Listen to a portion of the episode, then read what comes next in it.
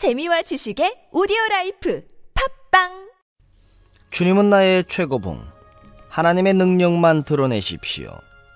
고린도전서 10장 31절 말씀 무엇을 하든지 다 하나님의 영광을 위해 하라.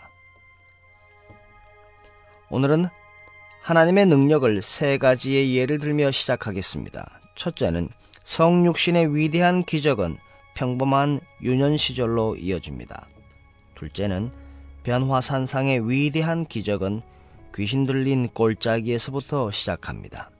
셋째는 부활의 영광은 해변에서의 아침 식사로 이어집니다. 이 세 가지는 절정의 반대를 나타내는 것이 아니라 하나님의 위대한 계시를 보여주기 위함입니다. 우리는 때때로 놀랍도록 크신 경험을 사모하는 경향이 있습니다. 우리는 가끔씩 영웅심을 느끼는 것을 영웅이 되는 것으로 오해합니다. 우리는 가끔 영어 회화를 매우 잘하는 원어민과 함께 수업을 하면 원어민이 된 것처럼 오해합니다. 우린 가끔 사회적으로 힘이 있는 사람들과 사진을 찍은 것을 보여주며 자랑합니다. 그러나 보는 사람도 없고 조명도 없으며 아무도 관심조차 보여주지 않는 때 매일 하나님을 영화롭게 하며 지내는 것은 위기를 웅장하게 견디는 것과는 다릅니다. 우리는 지난 세월의 후광을 꼭 원하지 않는다 할지라도 그 사람은 얼마나 훌륭한 기도의 사람인지 몰라요. 그분은 정말로 경건한 분이세요. 그분의 말씀은 너무나 은혜가 됩니다. 그렇게 말해주는 것을 우리는 원합니다. 그러나 아무도 나를 알아주지 않고 높여주지 않는다 할지라도 만일 당신이 주 예수님께 옳게 헌신되어 있다면 당신은 아무도 당신을 알아볼 수 없는 최상의 높이에 올라가 있는 것입니다. 이럴 때 사람들의 눈에 띄는 것은 바로 당신이 아니라 당신을 통해 언제나 흘러나오는 하나님의 능력입니다. 우리가 하나님으로부터 위대한 부르심을 받았다고 생각하시는 분이 계십니까?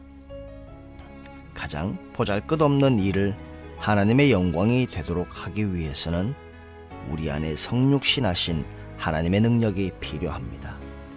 우리를 가장 철저하게 인간적으로 만드시고 또한 전혀 사람들의 눈에 띄지 않으면서 동시에 주님의 것으로 만드시는 분은 우리 안에 계신 성령님이십니다.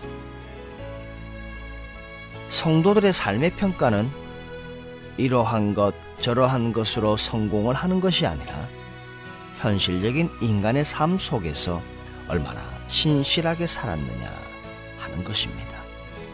우리는 일을 할 때 성공을 목표로 삼습니다. 우리는 사역을 할 때 성공을 목표로 삼습니다. 맞습니다.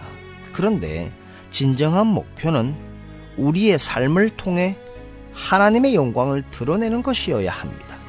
이는 인간적인 조건 속에서도 그리스도와 함께 하나님 안에 감추어진 생명으로 살아가는 것을 의미합니다. 우리의 모든 인간 관계를 통하여 하나님의 이상적인 생명이 드러날 수 있도록 우리는 만들어가야 합니다. 오늘 하루도 하나님의 능력만 드러내는 나의 삶이 되기를 축복합니다.